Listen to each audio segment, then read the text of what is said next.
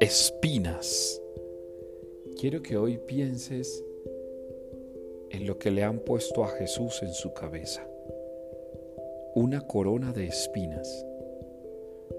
Sabemos que el Viernes Santo Jesús vivirá la pasión, se convertirá en pasión, se transformará en pasión y lo hará como un rey coronado de espinas. Nuestra mente va a ser triturada con las espinas de Cristo. Nuestra mente va a ser traspasada con la corona de espinas de Jesús. ¿Qué implica esto en la cuaresma?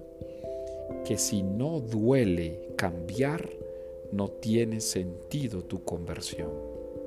Si duele cambiar, duele amar.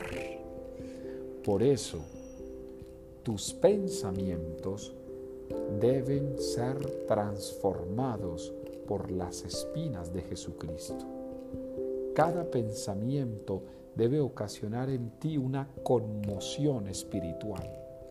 Así como Jesucristo tuvo contunciones físicas por el dolor de las espinas, nosotros debemos aprender a espiritualizar nuestros pensamientos por la vía de la contunción espiritual.